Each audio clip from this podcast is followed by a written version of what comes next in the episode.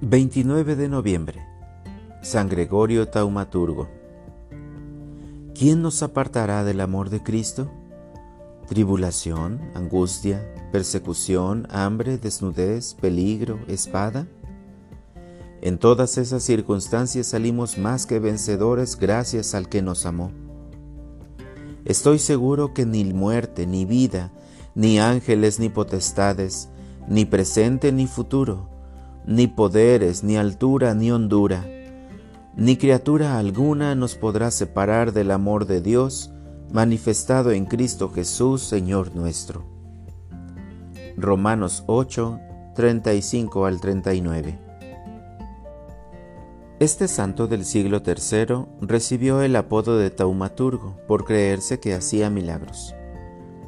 Gregorio conoció a Orígenes, el sabio más importante de su tiempo en Cesarea. Y ahí entendió la fe cristiana. Durante la persecución de Decio, en el año 250, Gregorio aconsejó a los cristianos que se escondieran para evitar el peligro. Se dice que la ciudad pasó de tener solamente 16 cristianos a solamente 16 paganos.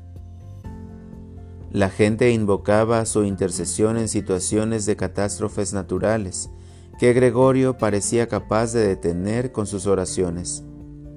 En tiempos de persecución, como en tiempos de catástrofe, Gregorio mantuvo la fe y la confianza en Dios.